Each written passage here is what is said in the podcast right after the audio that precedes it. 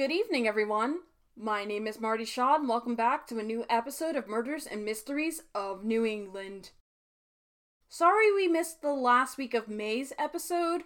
We actually had a lot of personal changes happen in our life, and on top of that, the episode wasn't quite done yet.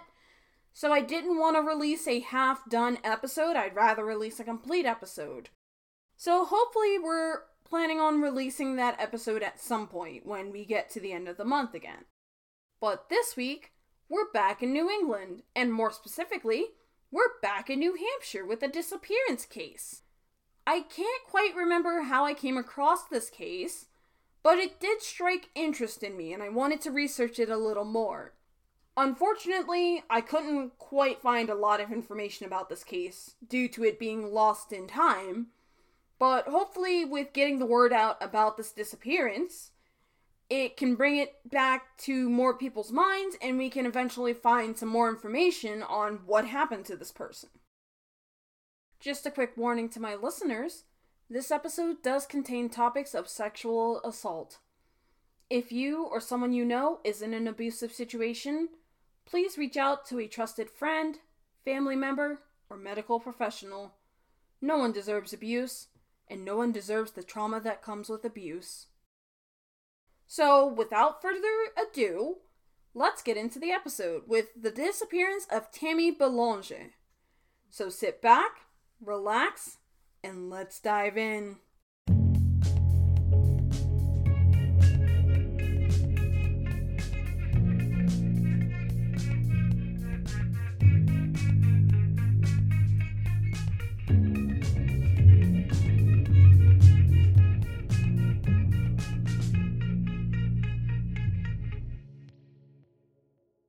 Tammy Lynn Belanger disappeared November 13th of 1984. She vanished while walking to school in Exeter, New Hampshire, which was about a town of about 13,000 at the time. This is located in Rockingham County in New Hampshire, and police believe she was abducted. She was last seen by a neighbor crossing the street on her way to school, but did not arrive at school and unfortunately has not been seen since. The only suspect that we have in this case currently was later convicted of burglary and indecent exposure in Florida in 1992. He was also convicted of sexual assault of a minor back in 1979. Unfortunately, this suspect did die in 2012, and we currently do not have any other suspects in this case. Tammy Lynn was born on February 24th of 1976. This would have made her about 8 years old at the time of her disappearance.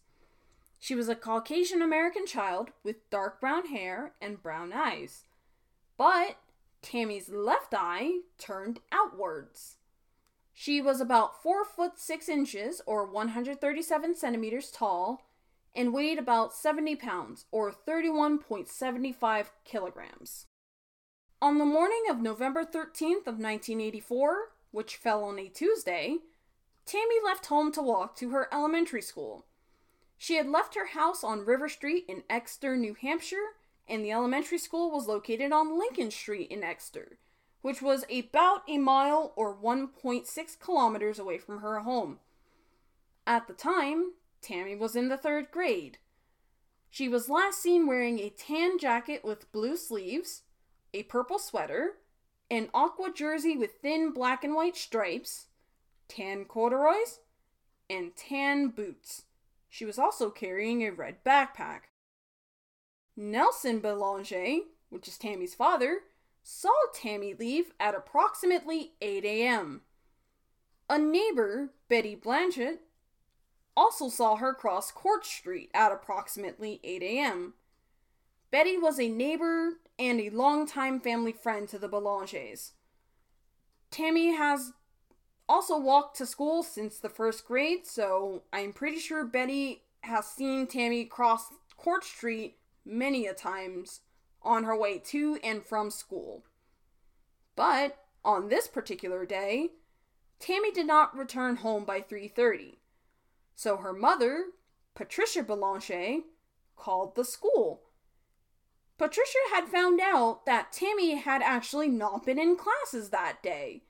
And like any good mother would do, she called the police. At the time, the school did not verify students' absences by proactively calling their parents. So if a student did not show up to class that day, the school did not call their parents before this case. During the search for the missing Tammy, police and volunteers had searched a 6 to 8 square mile, or 16 to 21 square kilometer, area on foot, helicopter, and by boat. The FBI and the state police actually jumped in to help investigate leads in this case, which I want to say isn't very common in a lot of cases. The FBI and the state police don't typically get involved in cases like this. But I imagine since it was a missing child, they felt the need to jump in and help where they could. The Exeter River, which actually runs behind the Belanger's River Street home, was also searched. Searchers had looked for any signs of freshly disturbed dirt in wooded areas. They also searched neighbors' yards and compost piles.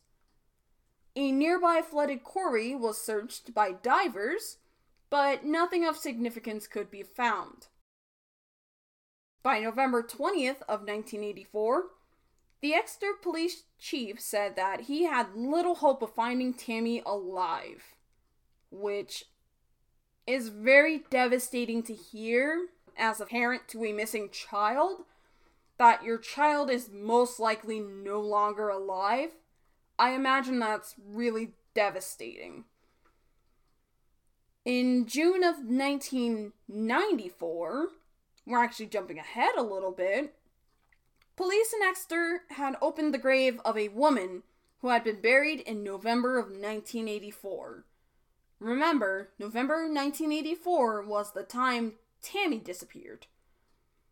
They had done this based on a tip they had received, but nothing connected with Tammy's disappearance was found. The grave had actually been dug the same month as when Tammy disappeared, so I feel like the police felt the need to check this grave out in case Tammy was in there. But I guess fortunately, nothing connected with Tammy's disappearance was found in that grave. In July of 1996, the Colcord Pond was drained and the muddy bottom was searched for Tammy. This was done in hopes of finding a hint of what even happened to Tammy. As far as we know, she left for school and she basically disappeared. We have no idea where she is, what happened to her, or anything of that sort. Police were actually led to the pond by a woman from the Lakes region who helped to find bodies of two missing people, but nothing related to the disappearance was found in this lake. In late December, which I'm not sure if this was December of 1984 or December of later on, WCVB TV in Boston identified Victor Wunetti as a suspect in Tammy's disappearance. Wunetti was actually 41 years old at that time. During their investigation, a picture of Tammy was found in Wunetti's house. Wunetti collected these quote unquote trophies which included girls' underwear and class photos of school girls. Some of them were actually stolen from nearby homes. When I read that, I got chills. And not the good type of chills. I got bad chills about this guy. Like, I don't quite know how to explain it, but like something in me was like, something's not right about this guy. However, Nelson, which remember was Tammy's dad, doubted Tammy strayed from the normal route to school or even became lost. He was quoted as saying, She enjoys school and has good grades. She is very punctual. She gets up early and has breakfast and goes to school right when she should at 8. Nelson also doubted Tammy would willingly go with a stranger. According to Nelson, quote, she is very timid. Also, according to Nelson, Tammy was not the type of child to take rides from anyone, including a neighbor. Which, first thing that comes to mind is stranger danger. Like, children know when not to go with an adult that they don't trust, for the most part. Wunetti was observed parking at pools and playground areas where he watched the children. Again, full body chills and not the good kind. Sometimes this would also include Wunetti sexually gratifying himself, which I'm not going to spell out what that is. If you're curious, you can always look up what sexually gratifying oneself is, or you could put the pieces together. One inmate told Exeter police that Wunetti gratified himself in prison actually while watching Sesame Street. Once again, body chills. A scrapbook of Wunetti's was filled with photos of girls. This was also found by investigators. Uh, the television character Punky Brewster was actually found in the scrapbook and resembled Tammy quite a bit. If you'd like to know who Punky Brewster is, you're more than welcome to look up who this character is. Now we're going to get a little bit into Wunetti's history. Wunetti lived during 1984 in a motel in nearby Rye, New Hampshire. He was employed at Brad's Custom Auto Body on Main Street in Exeter, which was located several blocks from where Tammy was last seen. Wunetti also had a criminal history dating back at least to the 1960s. He was periodically imprisoned for forced entry, larceny, and sexual assaults. He was jailed on a parole violation earlier in December. Again, not quite sure if this is December of 1984 or December of later on when they named him as a suspect. But he was convicted in 1979 of felonious sexual assault of a female minor. This female minor was his 13 year old stepdaughter. I'm at a complete loss for words. There's really nothing that I can say that would make me not feel the ick, if you will. But he was sentenced to 7 to 15 years in a state prison. He only served 4 years in prison before being paroled in July of 1983. He was again sent back to state prison in 1984 for violating parole. He was convicted of being a night prowler in Florida, actually. The parole was revoked by the New Hampshire Parole Board on December 28th of 1984 for leaving the state without informing his parole officer. He was convicted of a misdemeanor in Florida earlier that year, hence the parole. In 1987, Wunetti was convicted of burglary from an incident in Dover, New Hampshire. He served time in Concord, New Hampshire. He was paroled in 1991 and went back to Florida.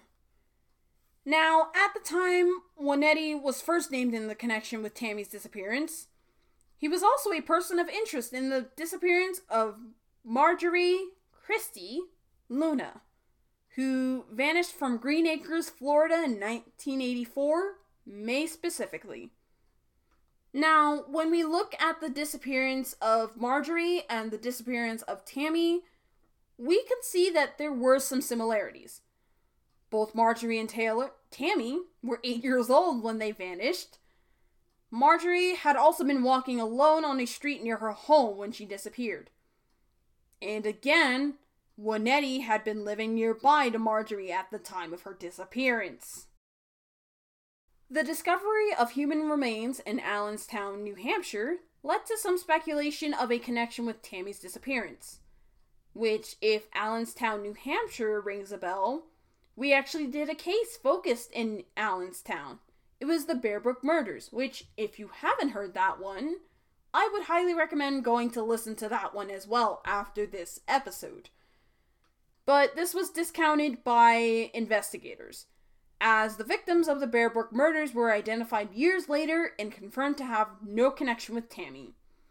While we still don't quite know the name of the fourth victim, we do know that they're not the same person. Tammy and the fourth victim are not the same person. On November 12th of 1985, Exeter police had announced that the investigation has come to a halt. This was actually done the day before the one year anniversary of Tammy's disappearance, which means that we still don't know what happened to Tammy even a year later. In January of 1992, Wunetti was convicted of burglary and indecent exposure in Florida. He was actually convicted because during a surveillance of Wunetti, police had actually saw him peeking in the bedroom window of three young girls in West Palm Beach, Florida. He was actually found to have done this a total of 14 times in less than three weeks. He had received a 75 year sentence as a habitual offender. And during the trial, Prison inmates testified that Wunetti had actually admitted to killing Marjorie and Tammy. However, we're still not 100% sure if Wunetti had anything to do with it. In April of 2012, Wunetti was released from Florida prison and later died in December of that year in Florida at the age of 69. In 2013, Police involved in the initial investigation of Tammy's disappearance said that Wunetti was their prime suspect within three days. Wunetti's car had actually been seen in the area where Tammy disappeared. Wunetti's car was blue with Florida license plates and had a broken taillight. Wunetti actually called in sick to work that morning. Police believe he had killed both Tammy and Marjorie, but there was no supporting physical evidence, and Wunetti was never charged in connection with either disappearance. So not only do we have two missing eight year olds in just about two completely opposite parts of the United States, we have one prime suspect who was seen in the area of both of these girls. Yet there was not enough physical evidence to actually convict or charge Wunetti with the disappearances. And since he's long past, we don't really have a suspect in this case, unfortunately. While Tammy's disappearance certainly shook up New Hampshire for a long time, there was actually one good thing that came out of her disappearance. Because of Tammy's disappearance, Schools now began calling home in the morning if a child was not in school, where if you remember previously, they were not being proactive in calling parents. They would wait until the parents called the school and then let them know, like, oh, by the way, your child was not in class today. Tammy would be 47 years old today if she was found alive. Tammy's parents had actually divorced.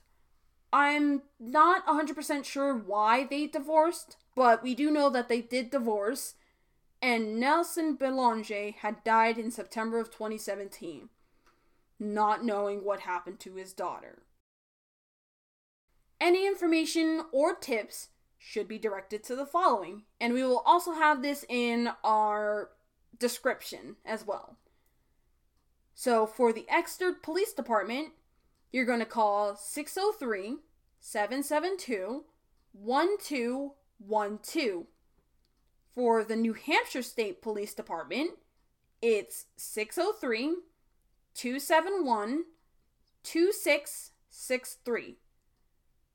Anonymous tips can be made by calling Seacoast Crime Stoppers at 603 431 1199 or by texting crimes and including tip C in the message. You can also log on to seacoastcrimestoppers.org, all one word. While Tammy is still missing and we have no suspects, no clue what happened to her, she did set a precedent for schools now being proactive and calling parents if their child was not in school that day. Thank you so much for listening to this episode. I hope you enjoyed listening as much as I enjoyed researching about this case. If you enjoyed this episode, please feel free to give it a rating on the streaming service that you were listening to this on. And stay tuned for next week, where we will be back in New England with a new case of murders and mysteries of New England. Have a great evening.